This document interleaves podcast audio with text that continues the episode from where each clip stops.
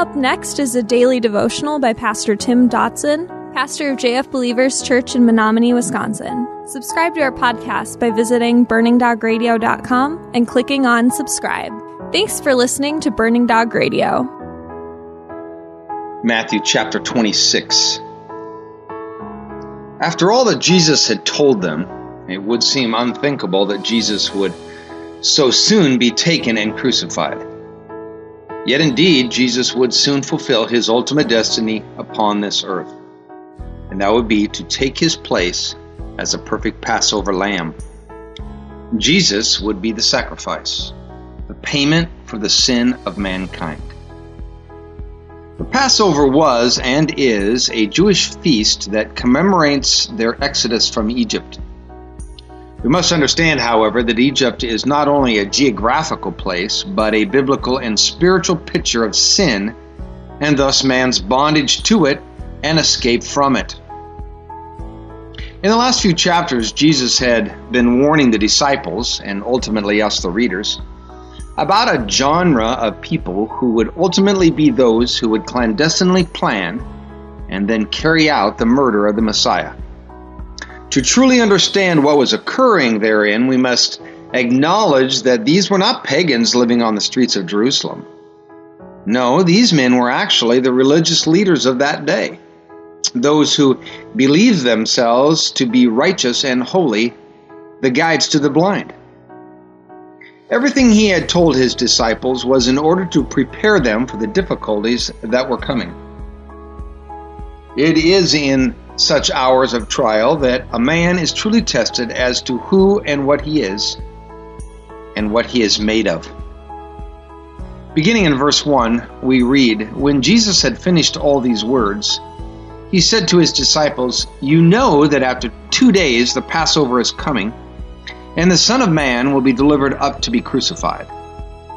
Then the chief priests and the scribes and the elders of the people were gathered together in the court of the high priest, who was called Caiaphas. And they took counsel together that they might take Jesus by deceit and kill him.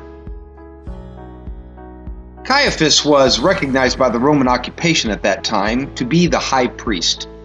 But the fact is, he held that position only through compromise and was no doubt in league with Rome itself. It was commonly understood historically that Caiaphas was merely a puppet for the true high priest Annas, who was his father in law, who was recognized by Israel. Proving that they completely failed to understand or acknowledge who Jesus truly was, these pious religious hypocrites attempted to overcome Christ through trickery. Can you imagine that?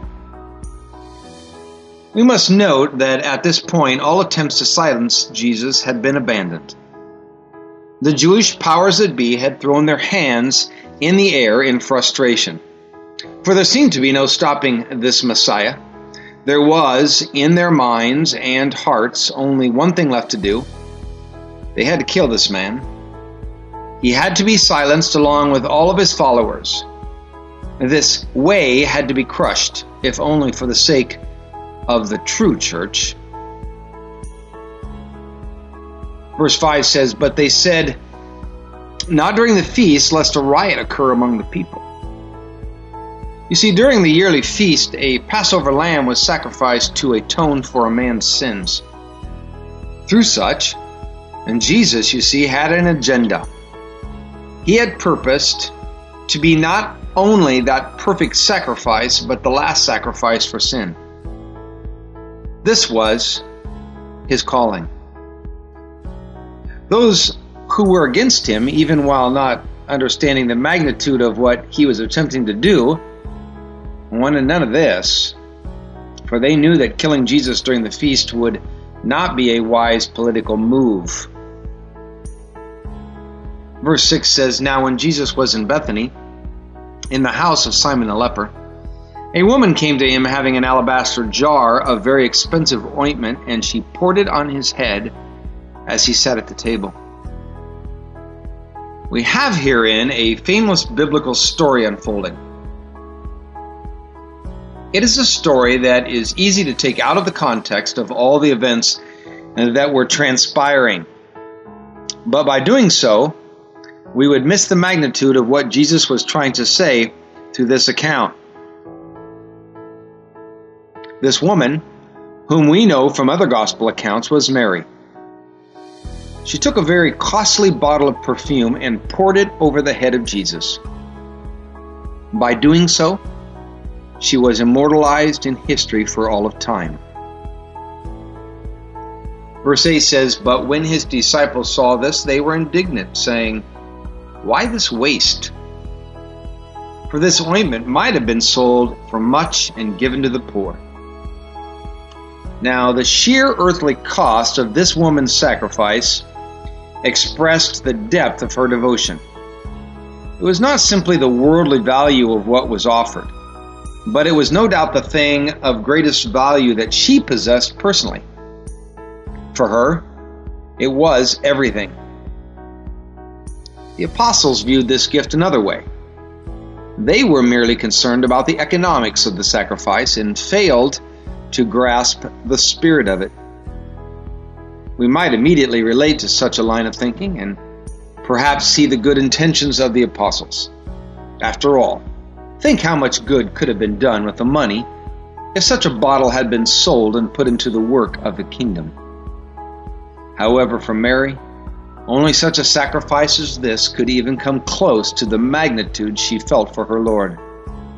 She was giving all she had and all she was. Grand love does not give only what it can afford. No, grand love gives sacrificially. In truth, it is most often the case that man gives well just up to the point of loss of comfort. Verse 10 says, However, knowing this, Jesus said to them, Why do you trouble the woman? She has done a good work for me. Cost of devotion is, in truth, always expensive.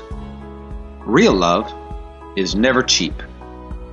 Mary instinctively knew that time was short. If she was going to prove her love for Christ in this life, she was going to have to act and act now. Jesus says she had done a good work. A good work. Now, I find it very interesting that he chose such language to describe her actions. For it is no secret that many of us struggle, even today, with the concept of works when it comes to serving God. Yet Jesus, it seemed, had no such muddled thoughts on the issue. This woman gave her all to the point of a profound sacrifice on her part. She did not attempt to debate what was fair, what she could afford, or how much she could realistically give. She just poured it all out for him, all of what she had. The reasons for such a sacrifice are really quite simple. She loved him more than anything else, and further, she aimed to show him would he have loved her, even if she hadn't? Oh, yes. Scripture tells us that overwhelmingly. That was our daily devotions by Pastor Tim Dodson. For more information about Pastor Tim and JF Believers Church, visit jfbelievers.com.